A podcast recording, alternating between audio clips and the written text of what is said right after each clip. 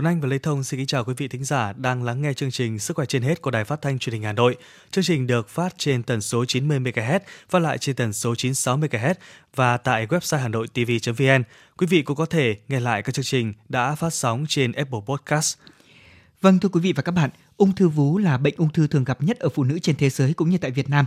Ung thư vú hoàn toàn có thể chữa khỏi nếu được phát hiện và điều trị sớm.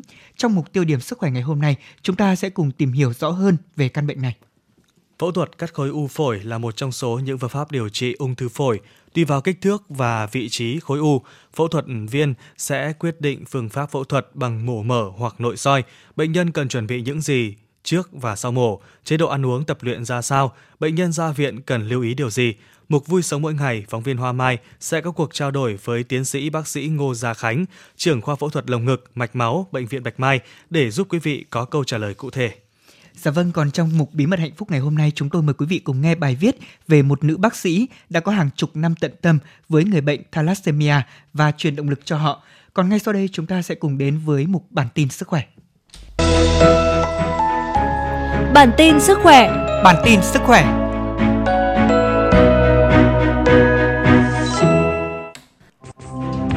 tế đưa ra 6 biện pháp chuyên môn y tế mà các tỉnh, thành phố trực thuộc trung ương cần có kế hoạch triển khai và thực hiện để đảm bảo thích ứng an toàn, linh hoạt, kiểm soát hiệu quả dịch Covid-19 gồm chuẩn bị năng lực ứng phó với dịch, xét nghiệm trong các trường hợp, cách ly y tế, tiêm vaccine phòng Covid-19, điều trị F0 theo hướng dẫn hiện hành của Bộ Y tế, phòng chống dịch tại cơ sở sản xuất kinh doanh, trung tâm thương mại, siêu thị, chợ, nhà hàng, quán ăn, cơ sở giáo dục đào tạo, người điều khiển phương tiện vận chuyển, theo hướng dẫn hiện hành của Bộ Y tế, Bộ Giáo dục và Đào tạo, Bộ Giao thông Vận tải, Bộ Công Thương. Ông Khổng Minh Tuấn, Phó Giám đốc Trung tâm Kiểm soát Bệnh tật Hà Nội cho biết, hiện nay Hà Nội đang giả soát các đối tượng trẻ em đăng ký tiêm chủng vaccine phòng COVID-19 tại các phường, xã. Tuy nhiên thì việc tiêm chủng cụ thể như thế nào vẫn chờ có vaccine mới có thể có kế hoạch cụ thể. Hiện chưa biết khi nào nguồn vaccine về, có hay không và dùng vaccine nào. Khi nào có vaccine thì thành phố mới có cụ thể hóa kế hoạch tiêm chủng cho trẻ em. Về độ tuổi tiêm chủng cho trẻ em tại Hà Nội, theo ông Khổng Minh Tuấn, điều này cũng phụ thuộc vào nguồn vaccine, tùy thuộc vào số lượng sẽ tiêm cho các đối tượng trẻ từ 17 tuổi rồi xuống dưới 16, 15 tuổi theo nguyên tắc hạ dần độ tuổi. Đặc biệt với trẻ em, bắt buộc phải có bố mẹ đồng ý và ký vào giấy thì mới được tiêm chủng. Theo đó, hiện nay toàn thành phố Hà Nội có chưa tới 1 triệu trẻ ở độ tuổi từ 12 đến 17 tuổi. Vì vậy, việc triển khai tiêm không quá khó khăn. Mọi công tác tiêm chủng để chuẩn bị cho chiến dịch tiêm vaccine của trẻ em tại thành phố Hà Nội, về cơ bản đã sẵn sàng. Nếu tiêm trong thời điểm trẻ đến trường, thì thành phố sẽ tổ chức các điểm tiêm chủng tại trường học và sau đó sẽ tiêm vét tại các xã phường. Nếu tiêm trong thời điểm học sinh chưa đến trường, thì sẽ tổ chức tiêm tại các điểm tiêm chủng như vừa qua. Hiện nay Bộ Y tế đã có kế hoạch lộ trình triển khai tiêm vaccine phòng chống COVID-19 cho trẻ em. Dự kiến từ cuối tháng 10, Việt Nam sẽ triển khai tiêm vaccine phòng COVID-19 cho trẻ, ưu tiên cho trẻ từ 12 đến 17 tuổi tiêm trước và sau đó hạ dần theo độ tuổi, theo tiến độ cung ứng vaccine và tình hình dịch bệnh tại địa phương. Bộ Y tế cũng sẽ đề nghị các địa phương giả soát thống kê số lượng trẻ em trên địa bàn theo các nhóm tuổi từ 3 đến 11 tuổi, 12 đến 15 tuổi, 16 17 tuổi và đề xuất nhu cầu sử dụng vaccine cho những nhóm tuổi này. Ông Phạm Đức Hải, Phó trưởng Ban chỉ đạo phòng chống dịch COVID-19 thành phố Hồ Chí Minh khẳng định hiện chưa có kế hoạch tiêm chủng vaccine phòng COVID-19 cho trẻ em ở thành phố Hồ Chí Minh. Sau khi Bộ Y tế có hướng dẫn cụ thể hơn như tiêm vaccine loại nào, thời gian tiêm, tiêm như thế nào thì Sở Y tế sẽ tiếp tục hoàn chỉnh tờ trình và từ đó Ủy ban nhân dân thành phố sẽ ban hành kế hoạch tiêm cho trẻ em đúng theo hướng dẫn của Bộ Y tế. Theo tờ trình của Sở Y tế thành phố Hồ Chí Minh gửi Ban chỉ đạo phòng chống dịch COVID-19 về việc tổ chức tiêm vaccine phòng COVID-19 cho trẻ em từ 12 đến 17 tuổi, Sở Y tế đề xuất thời gian bắt đầu tiêm từ ngày ngày 22 tháng 10 cho tất cả trẻ em từ 12 đến 17 tuổi đang sinh sống hoặc học tập trên địa bàn thành phố Hồ Chí Minh và học sinh đang đi học từ lớp 6 đến lớp 12 với số lượng dự kiến khoảng 780.000 trẻ. Thành phố Hồ Chí Minh sẽ tổ chức tiêm tại các cơ sở cố định và tại các điểm tiêm lưu động, trường học trên địa bàn các quận, huyện và thành phố Thủ Đức với loại vaccine đã được Bộ Y tế phê duyệt sử dụng cho lứa tuổi từ 12 đến 17. Bệnh viện Nhi đồng thành phố Hồ Chí Minh vừa tiếp nhận bệnh nhi 20 tháng tuổi trú tại Long An trong tình trạng bứt rứt, khó khè, khó thở, tím tái. Chụp CT scan phổi cho thấy hình ảnh dị vật có kích thước 0,5 x 1 cm ở ngay chỗ chia đôi khí quản thành phế quản gốc bên phải và trái, hơi nằm trách bên trái. Bệnh nhi được hội trần các chuyên khoa hô hấp, tai mũi họng tiến hành nội soi đường thở cấp cứu sau khi có test nhanh COVID-19 âm tính. Các bác sĩ mặc đồ phòng hộ cá nhân, bảo đảm an toàn COVID-19, tiến hành nội soi đường thở, gắp ra được mảnh xương lợn hình tam giác có kích thước 0,5 x 1 cm, có bờ sắc nhọn cắm vào thành phế quản gốc bên trái, ghi nhận xây sát nhẹ, dỉ ít máu niêm mạc phế quản. Tiếp tục soi thám sát kiểm tra, bác sĩ phát hiện thấy ở phế quản thùy dưới phải có mảnh dị vật màu trắng nằm ngay phế quản phân thủy S8, gắp ra một mảnh xương nhỏ có kích thước 0,2 x 0,3 cm. Bệnh nhi được điều trị tiếp tục tại khoa hồi sức ngoại theo dõi biến chứng thủng phế quản, tràn khí trung thất màng phổi. Trường hợp bệnh nhi nói trên, khai thác phụ huynh cho biết gia đình dùng nước hầm xương nấu cháo thịt cho bệnh nhi ăn, thế nhưng vô tình còn sót lại mảnh xương. Qua trường hợp này, các bác sĩ khuyến cáo trong khi chế biến thức ăn, phụ huynh cần lấy hết xương ra, tốt nhất là bỏ hết xương cho trẻ để trẻ chỉ ăn phần thịt, tránh hóc xương đáng tiếc. Pfizer BioNTech đã chính thức đệ trình hồ sơ lên Bộ Y tế Canada để xin cấp phép tiêm chủng vaccine COVID-19 cho trẻ em từ 5 đến 11 tuổi. Theo kết quả thử nghiệm lâm sàng toàn cầu được Pfizer BioNTech công bố hồi đầu tháng 9, vaccine ngừa COVID-19 cho trẻ em của họ an toàn, tạo ra phản ứng với những kháng thể chống lại virus SARS-CoV-2 mạnh như kháng thể phát triển ở thanh thiếu niên và người lớn.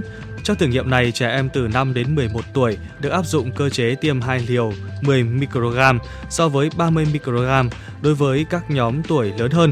Bộ Y tế Canada khẳng định họ sẽ cấp phép với điều kiện vaccine của Pfizer-BioNTech đáp ứng các tiêu chuẩn khoa học cao về độ an toàn, hiệu quả và chất lượng. Sau khi Bộ Y tế cấp phép vaccine cho trẻ em của Pfizer-BioNTech, Ủy ban Tư vấn Quốc gia về tiêm chủng sẽ cân nhắc xem liệu lợi ích của việc tiêm vaccine có lớn hơn những nguy cơ tiềm ẩn đối với trẻ nhỏ hay không. Hiện Pfizer-BioNTech cũng đang thử nghiệm vaccine ngừa COVID-19 với trẻ sơ sinh từ 6 tháng đến 2 tuổi và trẻ em từ 2 đến 5 tuổi. Dữ liệu ban đầu đối với các nhóm này có thể được đưa ra vào cuối năm nay. Bộ Y tế Canada nói rằng họ hy vọng sớm nhận được dữ liệu từ Pfizer và các nhà sản xuất khác đối với việc thử nghiệm vaccine COVID-19 cho trẻ dưới 5 tuổi.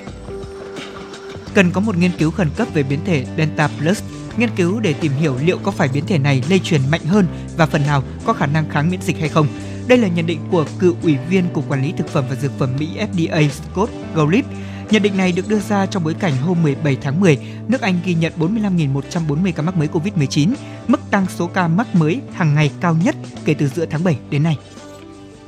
Cục Quản lý Thực phẩm và Dược phẩm Mỹ FDA sẽ cho phép tiêm trộn các loại vaccine khác nhau khi tiêm mũi tăng cường để phòng COVID-19. Thông tin được đăng tải trên tờ New York Times.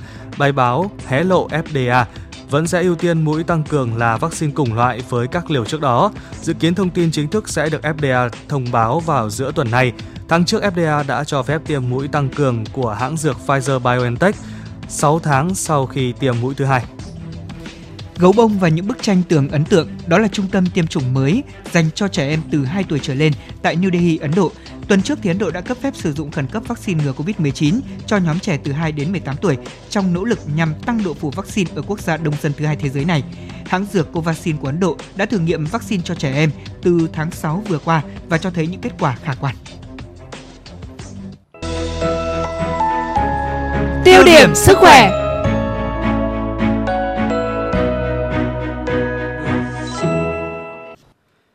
Thưa quý vị, ung thư vú là bệnh ung thư thường gặp nhất ở phụ nữ trên thế giới cũng như ở Việt Nam. Ung thư vú hoàn toàn có thể chữa khỏi nếu được phát hiện sớm. Vậy nên việc tầm soát và phát hiện sớm ung thư vú có ý nghĩa đặc biệt quan trọng. Phát hiện càng sớm, việc điều trị càng đơn giản, hiệu quả điều trị càng cao, chi phí điều trị càng ít. Tuy nhiên do yếu tố tâm lý nên nhiều phụ nữ Việt Nam còn e ngại, không đi khám sàng lọc để được phát hiện sớm nên nhiều chị em tới bệnh viện khi bệnh đã chuyển sang giai đoạn muộn, khiến việc điều trị gặp nhiều khó khăn và tốn kém. Thưa quý vị, ung thư vú ở giai đoạn đầu thường không gây đau đớn và có thể không có triệu chứng gì. Các chị em có thể không nhận thấy các triệu chứng ung thư hoặc có thể bỏ qua cho rằng chúng ít nghiêm trọng. Chị Đào Phương Thanh, một bệnh nhân phát hiện ung thư vú ở giai đoạn 4, bày tỏ mọi người có thể là uh, như là bác sĩ đang hướng dẫn ấy là sau khi hết hành kinh khoảng 3 ngày thì là khi đi tắm thì tự mình có thể là tự khám mình uh, được. Thế chính bản thân mình thì cũng đã từng làm như thế nhưng mà khi phát hiện ra thì lại nghĩ rằng là mình không thể bị ung thư được đâu. Cho nên cuối cùng thì cái kết quả nó nó bị muộn như thế. Phó giáo sư tiến sĩ Phạm Cẩm Phương, Giám đốc Trung tâm Y học Hạt nhân và ung bướu Bệnh viện Bạch Mai cho biết, ung thư vú cùng với ung thư cổ tử cung là hai loại ung thư phổ biến nhất và cũng là loại ung thư gây tử vong hàng đầu ở nữ giới. Việc phát hiện ung thư vú luôn là nỗi lo lắng bất an của bệnh nhân và người nhà của họ. Tuy nhiên với nhiều tiến bộ khoa học kỹ thuật trong chẩn đoán và điều trị ung thư nói chung, ung thư vú nói riêng như điều trị đích, điều trị miễn dịch, xạ trị, đều trị biến liều, xạ trị áp sát, xạ phẫu bằng gamma quay. Hiệu quả điều trị, tiên lượng cũng như chất lượng sống của bệnh nhân ung thư vú đã được nâng lên. Ban đầu khi một bệnh nhân là được chẩn đoán là ung thư bao giờ cái yếu tố tâm lý người ta cũng suy sụp trong cái thời gian đầu tiên. Tuy nhiên thì các bạn cứ hoàn toàn yên tâm rằng ngày nay chúng ta đã có rất là nhiều tiến bộ trong chẩn đoán và đặc biệt rất rất nhiều tiến bộ trong điều trị. Thì căn bệnh ung thư không phải là cửa tử nữa và hoàn toàn chúng ta có thể chữa khỏi được ở giai đoạn sớm. Còn nếu như ở giai đoạn muộn đi chăng nữa thì cũng vẫn chữa được và vẫn nâng cao được cái thời gian sống và tăng được cái chất lượng sống cho người bệnh. Thì cho đến thời điểm hiện tại thì cũng chưa hiểu rõ được hết mọi căn nguyên gây ra bệnh ung thư của người A, người B, người C là gì. Mà chúng ta thì thấy rằng có rất là nhiều các yếu tố nguy cơ để làm tăng cái nguy cơ mắc bệnh.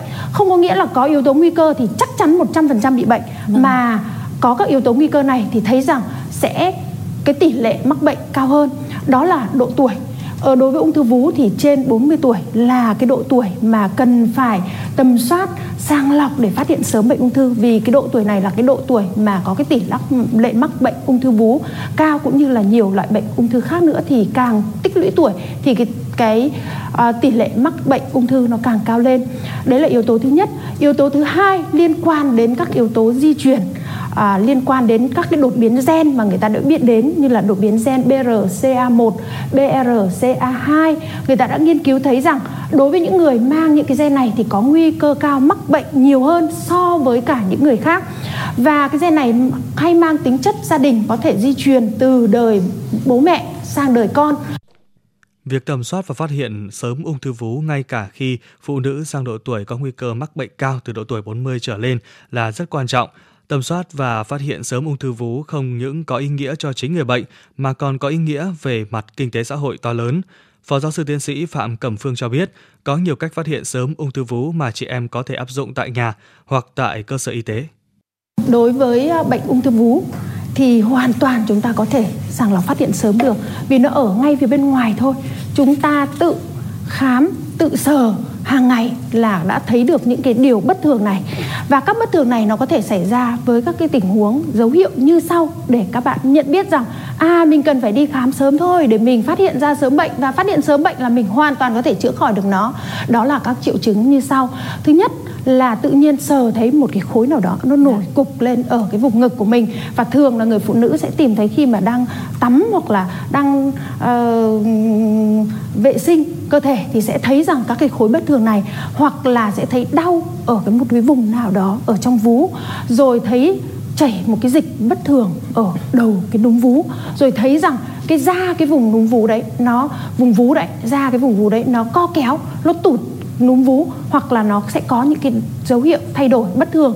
Một số trường hợp khác nữa thì sẽ cảm thấy đau ở cái vùng à, nách và xuất hiện ra những cái cục là những cái hạch ở cái vùng nách này, thì với những cái dấu hiệu này thì các bạn cần phải đi thăm khám sớm.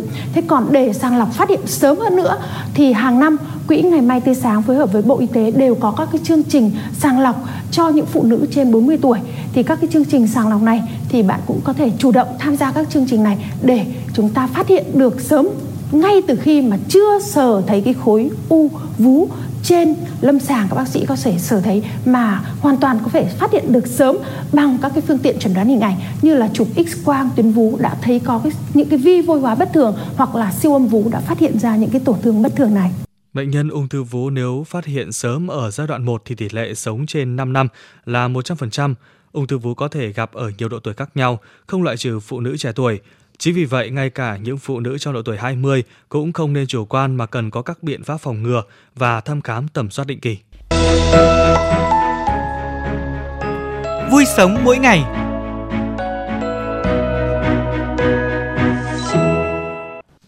Thưa quý vị, ung thư phổi là bệnh lý ác tính bắt nguồn từ phổi. Nếu bệnh được phát hiện sớm, có phác đồ điều trị đúng thì có tiên lượng tốt – tùy theo loại ung thư, giai đoạn bệnh, mức độ xâm lấn, khả năng đáp ứng với điều trị, sức khỏe tổng quát của người bệnh, các bệnh lý khác mà bác sĩ sẽ đưa ra phác đồ điều trị phù hợp. Vâng thưa quý vị và các bạn, ung thư phổi là một loại bệnh đứng hàng thứ hai trong 10 loại ung thư thường gặp nhất tại Việt Nam. Khi phát hiện mắc ung thư phổi là một cú sốc lớn cho bệnh nhân và người nhà của họ. Tuy nhiên, những năm gần đây, việc điều trị hiện có những phương pháp mới đạt bước tiến vượt bậc cả về nội khoa và ngoại khoa. Ngay sau đây, phóng viên Hoa Mai của chúng tôi sẽ có cuộc trao đổi với tiến sĩ bác sĩ Ngô Gia Khánh, trưởng khoa phẫu thuật lồng ngực mạch máu Bệnh viện Bạch Mai để giúp quý vị hiểu rõ hơn về căn bệnh này. À, trước hết thì xin cảm ơn tiến sĩ bác sĩ Ngô Gia Khánh đã nhận lời tham gia chương trình Sức khỏe trên hết của Đài Phát thanh và Truyền hình Hà Nội. Thưa bác sĩ Ngô Gia Khánh, bác sĩ có thể cho biết hiện nay thì có những phương pháp điều trị cơ bản cho bệnh nhân ung thư phổi như thế nào?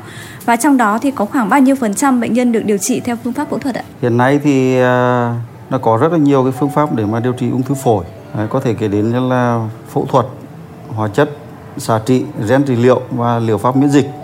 Trong đó thì phương pháp à, phẫu thuật là cái vũ khí chính để mà chống lại cái ung thư phổi. Tuy nhiên thì cũng có một cái thực tế đáng buồn là cái tỷ lệ mà bệnh nhân phẫu thuật được trong tổng số mà bệnh nhân được chẩn đoán bệnh thì còn rất là thấp chỉ chiếm khoảng độ 20 đến 30 phần trăm thôi. Còn lại thì đa phần những trường hợp là đến viện lúc mà ở cái giai đoạn nó quá muộn rồi không còn cái chỉ định để mà phẫu thuật nữa Dạ vâng ạ. À, thưa bác sĩ, hiện tại thì khoa phẫu thuật lồng ngực và mạch máu bệnh viện Bạch Mai thì đang triển khai những phương pháp phẫu thuật ung thư phổi như thế nào ạ? À, trước đây thì các cái phẫu thuật à, điều trị ung thư phổi được tiến hành bằng cái phương pháp mổ mở, tức là sử dụng một cái đường rạch rất là dài khoảng độ 20 đến 30 cm Đấy, phải bánh ngực ra để mà phẫu thuật. À, tuy nhiên thì hiện nay thì à, các cái phương pháp đã được cải tiến rất là nhiều và tiến hành bằng cái phương pháp mà nội soi. Thì giúp bệnh nhân đỡ đau hơn và hồi phục nhanh hơn. Mà trong thời gian gần đây thì ở khoa phẫu thuật lồng ngực mạch máu bệnh viện Bạch Mai chúng tôi đang tiến hành cái phương pháp là phẫu thuật à, nội soi cắt thủy phổi một đường rạch. Tức là bệnh nhân chỉ cần một cái đường rạch nhỏ 3 hoặc là 5 cm mà có thể mà giải quyết được à, bệnh và giúp bệnh nhân hồi phục nhanh hơn so với cái phương pháp mổ mở trước đây. Có một câu hỏi rất nhiều các bệnh nhân cũng như là người nhà của họ quan tâm và cũng gửi thư đến cái hòm thư sức khỏe trên hết a gmail.com của chúng tôi đó là tỷ lệ hồi phục sau phẫu thuật ung thư phổi như thế nào và bệnh nhân có thể sống được bao lâu ạ? Tỷ lệ hồi phục uh, sau phẫu thuật ung thư phổi thì nó cũng phụ thuộc vào cái từng cái giai đoạn. À, nếu mà bệnh nhân được chẩn đoán sớm và phẫu thuật sau đấy có những phương pháp điều trị phối hợp mà hiệu quả thì tỷ lệ uh, điều trị thành công với tỷ lệ rất là cao chẳng hạn ở cái giai đoạn 1 tức là cái giai đoạn mà khối u mới khủy khu trú ở phổi thôi thì tỷ lệ bệnh nhân sống trên 5 năm là chiếm đến 80 đến 85 phần trăm chẳng hạn như có một cái trường hợp mà à, đến với chúng tôi được phẫu thuật cách đây về đến 5 6 năm rồi. Bệnh nhân một bệnh nhân nữ trẻ tuổi khoảng 28 tuổi thôi, quê ở Nam Định. Là hiện nay thì thì sau 5 năm phẫu thuật rồi bệnh nhân rất là khỏe mạnh và thậm chí là sau đấy bệnh nhân còn sinh thêm một em bé nữa đấy thì là một cái minh chứng mà cho thấy là phẫu thuật và có cái phương pháp điều trị bổ trợ tốt thì cho cái tỷ lệ mà hồi phục rất là cao và ngoài ra thì còn rất là nhiều cái trường hợp nữa mà không có tiến lượng tốt như vậy Dạ vâng ạ. Vậy bác sĩ có thể cho biết cụ thể những cái đối tượng bệnh nhân như thế nào thì sẽ được chỉ định phẫu thuật và trước sau khi phẫu thuật thì uh, bệnh nhân cần phải lưu ý điều gì ạ? À, nói chung thì um, chỉ định phẫu thuật à, trong bệnh nhân ung thư phổi thì thường dành cho ở những cái giai đoạn sớm. Thế thì ung thư phổi thì chia làm bốn giai đoạn. Giai đoạn một tức là giai đoạn u mới bệnh mới khu trú tại phổi thôi. Giai đoạn 2 tức là giai đoạn bệnh mà di căn các cái hạch ở gần. Giai đoạn 3 là giai đoạn mà u di căn ra các cái hạch ở xa. Và giai đoạn 4 là u di căn các cơ quan khác. Thế thì chỉ định phẫu thuật thường là ở giai đoạn 1 hoặc giai đoạn 2 tức là giai đoạn mà mới u khu trú tại phổi hoặc là u khu trú ở các cái nhóm hạch ở gần. Thế thì uh, trước và sau phẫu thuật bệnh nhân cần lưu ý điều gì ấy, thì cái đầu tiên ấy, mà bệnh nhân cần phải thay đổi đấy là cái tâm lý để mà tiếp nhận cái thông tin mà lúc bệnh nhân được chẩn đoán là ung thư mình phải sẵn sàng đối mặt với nó và phối hợp với bác sĩ để mà lựa chọn cái phương pháp điều trị tốt nhất và tuân theo các cái chỉ định điều trị của bác sĩ Đấy, kèm với đó là có cái thái độ à, có cái sinh hoạt hợp lý có cái chế độ ăn uống tập luyện thể dục thể thao và tập phục hồi chức năng sau mổ để mà hồi phục sau một cái ca mổ đại phẫu như thế. Ừ, dạ vâng ạ. À, thực ra thì khi mắc uh, ung thư phổi thì đúng là nhiều người cảm thấy rất là, là lo lắng và hoang mang. Thì nhiều người thì còn có những cái băn khoăn là họ không hút thuốc lá, cũng không sống trong những cái vùng nguy cơ, không tiếp xúc với những hóa chất độc hại. Và gia đình thì cũng không có ai ờ, mắc bệnh phổi cũng như là có tiền sử bệnh phổi nhưng họ vẫn mắc phải căn bệnh này. Thì bác sĩ có những cái lý giải như thế nào để cho người dân hiểu hơn những cái căn nguyên nào mà dẫn đến cái căn bệnh này ạ? nói về nguyên nhân để gây ung thư phổi ấy, thì thực tế là để mà xác định một cái nguyên nhân chính xác thì thì chưa thể xác định được tuy nhiên thì nguyên nhân hàng đầu người ta vẫn nói đến là hút thuốc lá. Hút thuốc lá ở đây có hai khái niệm. Một là hút thuốc lá chủ động hai là hút thuốc, hút thuốc lá bị động tức là mình hít phải không không hút thuốc lá nhưng mà mình ở sống gần với những người hút thuốc lá mình hít phải khói thuốc lá. Đấy hoặc là mình tiếp xúc với những cái hóa chất độc hại chẳng hạn như là ở cái, cái vùng nông thôn thì có những cái cái mái lợp bằng uh, fibro xi măng có cái chất amiang ở trong đấy là một cái nguyên nhân mà gây ung thư phổi màng phổi với cái tỷ lệ rất là cao hoặc là ở cái vùng có nhiều cái nhà máy xí nghiệp ô nhiễm môi trường cũng là một cái nguyên nhân gây ung thư phổi. Và gần đây thì người ta phát hiện ra rằng là có những cái bệnh nhân đấy phải đến khoảng 50% số bệnh nhân mà mắc ung thư phổi thì có một cái gen. Đấy và cái gen này thì ờ, làm cho bệnh nhân dễ mẫn cảm với ung thư. Tức là nếu mà tiếp xúc với các cái yếu tố nguy cơ thì những cái bệnh nhân này có thể tế bào ung thư có thể phát triển và nhân lên rất là nhanh hơn so với những người bình thường. Dạ vâng ạ. Vậy ờ, thưa bác sĩ để cái ung thư phổi không còn là án tử, bệnh nhân và người nhà người bệnh thì cần phải tuân thủ điều gì và điều gì thì cần phải tuyệt đối tránh ạ? Cũng phải giữ cái tinh thần lạc quan, tránh cái thái độ là bi quan rồi chán nản buông xuôi hoặc là tin theo những cái phương pháp điều trị mà chưa được kiểm chứng dẫn đến là đẩy cho cái bệnh nó ngày, ngày càng nó càng nặng đi à, phải đến các cái cơ sở y tế chuyên khoa để mà được khám và tư vấn và lựa chọn cái phương pháp mà điều trị phù hợp nhất. Ừ, hiện tại thì dịch bệnh Covid-19 vẫn khiến cho nhiều người lo lắng khi uh, họ phải đi khám tầm soát bệnh tật. Nhiều người thì chỉ đến khám khi mà uh, đã cảm thấy rất là đau hoặc là thấy rất mệt mỏi rồi mới tìm đến cơ sở y tế. Vậy bác sĩ có lời khuyên gì cho cộng đồng vào cái thời điểm này ạ? Và hiện nay thì tình trạng uh, dịch bệnh Covid-19 vẫn đang diễn biến rất là phức tạp ờ, ở nước ta cũng như là trên thế giới. Tuy nhiên mặt trái của nó là cái tình trạng mà bệnh nhân bị các cái bệnh khác mà không tiếp cận được bệnh viện cũng là một cái vấn đề mà cần phải nói tới vì vậy thì để mà không để cái, cái tình trạng bệnh nó diễn biến nó quá muộn đặc biệt là những trường hợp mà bệnh nhân bị ung thư thì lúc mà có bất kỳ một cái dấu hiệu gì thì bệnh nhân cũng nên đến các cái cơ sở y tế để khám và chẩn đoán kịp thời và trong cái tình trạng dịch bệnh tuy nhiên thì các cái bệnh viện vẫn hoạt động và à, khám chữa bệnh hoạt động khám chữa bệnh vẫn được hoạt động như bình thường Dạ vâng ạ. Vậy bác sĩ có thể cho biết cụ thể tại khoa phẫu thuật lồng ngực và mạch máu bệnh viện Bạch Mai thì quy trình khám chữa bệnh được ờ, thực hiện như thế nào để hỗ trợ tốt nhất cho người bệnh, nhất là những người bệnh mà sẽ không có những người nhà được ờ, hỗ trợ? Vâng, à, tại khoa chúng tôi thì trong cái điều kiện dịch bệnh thì chúng tôi các hoạt động khám chữa bệnh ờ, phẫu thuật vẫn được diễn ra như thường quy. Mà bệnh nhân À, lúc đến bệnh viện Bạch Mai đến khoa phẫu thuật lồng ngực mạch máu thì hoàn toàn yên tâm là bệnh nhân đã được ờ, sàng lọc xét nghiệm cả bệnh nhân cả người nhà và đảm bảo các cái quy trình phòng dịch. Và đối với những trường hợp mà bệnh nhân đến khám ấy thì để mà thuận lợi nhất cho bệnh nhân thì tốt nhất là quý vị bệnh nhân nên liên hệ trước để mà chúng tôi có thể sắp xếp hoặc là có cái lời tư vấn trước khi mà bệnh nhân đến khám. Qua cái số điện thoại hotline của khoa là 02462 926 956 hoặc là kết nối qua kênh Zalo qua số điện thoại là 0869 587 725 hoặc là liên hệ qua fanpage ờ, uh, PT lồng ngực và mạch máu bệnh viện Bạch Mai hoặc là địa chỉ email lồng ngực mạch máu bm@gmail.com Dạ vâng ạ, quý vị thính giả có thể gọi đến số hotline 0246 292 6956 hoặc 0869 587725 để được tư vấn và hỗ trợ miễn phí. Đó là những cái thông tin mà quý vị thính giả có thể lưu ý để có thể uh, chăm sóc sức khỏe cho bản thân cũng như là gia đình. Cảm ơn bác sĩ Ngô Gia Khánh ạ. Thưa quý vị và các bạn, với lĩnh vực hoạt động chuyên môn phẫu thuật lồng ngực, phẫu thuật mạch máu, phẫu thuật tuyến giáp, phẫu thuật tuyến vú, ghép tạng cùng rất nhiều kỹ thuật cao đang được tiến hành tại khoa phẫu thuật lồng ngực, mạch máu, bệnh viện Bạch Mai đã mang lại cơ hội khỏe mạnh, khỏi bệnh và nâng cao chất lượng cuộc sống cho nhiều người bệnh. Với phương châm điều trị bằng khối óc, chăm sóc bằng trái tim, Kể từ khi thành lập đến nay, khoa phẫu thuật lồng ngực mạch máu bệnh viện Bạch Mai đã truyền cảm hứng sống và động lực cho bệnh nhân và người nhà của họ, đặc biệt trong thời gian dịch bệnh COVID-19 diễn biến phức tạp vừa qua. Bên cạnh việc điều trị, chính sự chăm sóc tận tình chu đáo, chuyên nghiệp của các bác sĩ, điều dưỡng khoa đã khiến các bệnh nhân thêm vững tin và lạc quan vào hành trình chiến đấu và chiến thắng bệnh tật. Bí mật hạnh phúc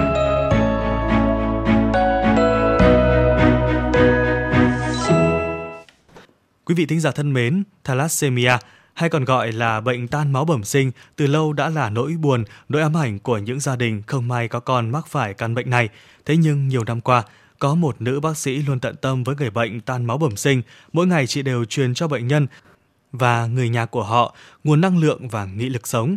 Và với những bệnh nhân tại Trung tâm Thalassemia, Viện Huyết học Truyền máu Trung ương, thì bác sĩ Nguyễn Thị Thu Hà đã trở nên quá thân thương, gần gũi như chính người nhà của mình – Mục Bí mật hạnh phúc hôm nay, chúng ta sẽ cùng nghe câu chuyện về người bác sĩ tận tâm với bệnh nhân thalassemia. Gắn bó với đơn vị điều trị bệnh tan máu bẩm sinh thalassemia từ ngày đầu thành lập, tiến sĩ bác sĩ Nguyễn Thị Thu Hà, giám đốc trung tâm thalassemia, Viện Huyết học Truyền máu Trung ương đã trải qua nhiều thăng trầm để vừa làm bác sĩ điều trị, vừa là người nhà của người bệnh, truyền năng lượng sống cho những người bệnh mắc phải căn bệnh quái ác này. Bác sĩ Hà được phân công phụ trách trung tâm thalassemia mới thành lập năm 2011. Những ngày đầu khi lượng bệnh nhân ít, chỉ chừng 50 bệnh nhân, nhưng họ hầu hết đều còn hoang mang về căn bệnh này và sống thiếu niềm tin. Dù căn bệnh đã được Việt Nam biết tới từ những năm 60, nhưng đã có rất nhiều đứa trẻ sinh ra mang gen bệnh từ sự thiếu hiểu biết của những ông bố, bà mẹ. Bác sĩ Hà kể, thời điểm ấy rất hiếm người đến khám và tư vấn vì họ sợ mang gen bệnh. Cái thời điểm đấy rất hiếm người đến tư vấn, đến dẫn người đến để làm xét nghiệm. Họ rất sợ khi họ biết họ mang gen. Thế sau mình cũng vẫn phải nói, về chúng tôi phải giải thích rất rõ. Trước hết là chúng tôi không được giấu. Mình phải hiểu về bệnh, gia đình phải hiểu về bệnh. Mặc dù bệnh để chữa khỏi là điều rất là khó. Nhưng mà để sống tốt chung với căn bệnh này thì lại không hề khó. Tan máu bẩm sinh là căn bệnh di truyền bẩm sinh cần điều trị suốt đời nhưng có rất nhiều người không biết mình mang gen bệnh. Nhiều người kết hôn, sinh con bình thường nên không bao giờ ngờ tới mình mang gen bệnh. Những trường hợp này may mắn là bởi vợ hoặc chồng không mang gen, nhưng không phải ai cũng có xác suất như trên, mà hàng chục nghìn người mang gen bệnh đã kết hôn với người cũng mang gen bệnh. Kết quả họ sinh ra những đứa con mắc bệnh thalassemia. Căn bệnh bẩm sinh di truyền không có thuốc chữa. Nữ bác sĩ Nguyễn Thị Thu Hà ngậm ngùi chia sẻ, nhiều đồng nghiệp của chị không thích làm chuyên về điều trị thalassemia vì đây chỉ là một loại bệnh, nguyên tắc điều trị khá đơn giản, khó có cơ hội chữa khỏi. Họ thường thích làm những cái khó, đa dạng để thử thách bản thân hay có những niềm vui khi chữa khỏi bệnh. Nhưng niềm vui của bác sĩ Hà tìm thấy trong công việc lại chính là động viên, chứng kiến người bệnh chung sống hạnh phúc với bệnh, đi học, kết hôn, sinh con khỏe mạnh và có cuộc sống như bao người bình thường khác. Khi mà làm với bệnh này thì chúng tôi cũng có một cái niềm vui rất là lớn. Đó là mình làm sao mình động viên cho người bệnh để cho họ sống vẫn là người, mặc dù là người bệnh nhưng mà nó chấp nhận đây là một bệnh mạng tính. Họ chung sống với bệnh và chung sống một cách hạnh phúc, chứ không phải là chung sống một cách bi quan. Suốt từ 2011 đến nay thì chúng tôi nhận thấy được nhiều cái thấy cái cái cái tích cực của bệnh nhân cũng như gia đình bệnh nhân. Từ đó đến nay thì tất cả những gia đình mà đã điều trị tại viện chúng tôi thì không gia đình nào sinh thêm con bị bệnh nữa. Trải qua một thời gian dài tâm huyết, nguyện vọng nung nấu của các bác sĩ ở trung tâm thalassemia đã đi được một phần chặng đường. Giờ đây bệnh nhân, người nhà bệnh nhân không những hiểu biết sâu về căn bệnh này, họ còn là những tuyên truyền viên rất tích cực. Nhiều bệnh viện, nhiều ngành chức năng đã quan tâm đến bệnh thalassemia, coi trung tâm thalassemia như mái nhà thứ hai, bác sĩ điều dưỡng tại trung tâm như người nhà thứ hai. Những người bệnh thalassemia đã chung sống một cách hạnh phúc với căn bệnh này. Một số bệnh nhân bày tỏ lúc đầu thì chị nghĩ bảo thôi cái này chỉ có một đứa này. Không không nghĩ là để được đứa thứ hai được bác sĩ tư vấn cho. Em nhất là bác sĩ bác Hà ấy. đến lúc chọc ối đi lấy kết quả nhà này à, không mang gen nào âm tính hết. Ồ lúc đấy mừng lắm. Bác Hà thường xuyên thăm hỏi giống như người nhà ấy, giống như kiểu giống như là con của bác các con của bác. Thì hầu như là bác sĩ tất cả mọi người đều rất là nhiệt tình quý bệnh nhân như là người thân luôn ấy ạ. Y bác sĩ thì thường nhớ luôn cả tên bệnh nhân rồi ở đâu rồi, rồi hoàn cảnh như thế nào luôn. Nhóm máu gì ai máu hiếm hay không ai ven khó hay không. Trong suốt quá trình làm việc của mình bác sĩ Nguyễn Thị Thu Hà không chỉ cứu chữa mà còn truyền năng lượng cho người bệnh cho họ niềm tin yêu về cuộc sống nếu điều trị thường xuyên. Đặc biệt với những nỗ lực tuyên truyền bác sĩ Thu Hà cùng với những đồng nghiệp tại Viện Huyết học Truyền máu Trung ương đã giúp người dân nhận thức rõ hơn về căn bệnh này cũng như vận động họ đến viện điều trị để đạt được kết quả hiệu quả cao. Thưa quý vị thính giả, với mỗi chúng ta phải đến bệnh viện điều trị luôn là điều khiến họ cảm thấy lo lắng. Thế nhưng với những bệnh nhân ung thư, bệnh nhân mắc bệnh mãn tính thì gần như cả cuộc sống của họ luôn phải gắn với bệnh viện và chính sự quan tâm, hỗ trợ, đồng hành của các y bác sĩ sẽ giúp họ thêm vững tâm điều trị và các bệnh viện như ngôi nhà thứ hai của mình. Đến đây, thời lượng của chương trình Sức khỏe trên hết xin được khép lại. Mà câu hỏi cũng như bài viết quý vị có thể gửi về hòm thư sức khỏe trên hết hà nội a gmail.com. Chương trình do biên tập viên Hoa Mai, MC Tuấn Anh Lê Thông và kỹ thuật viên Mạnh Thắng thực hiện. Bây giờ mời quý vị đến với các chương trình hấp dẫn tiếp theo của Đài Phát thanh và Truyền hình Hà Nội.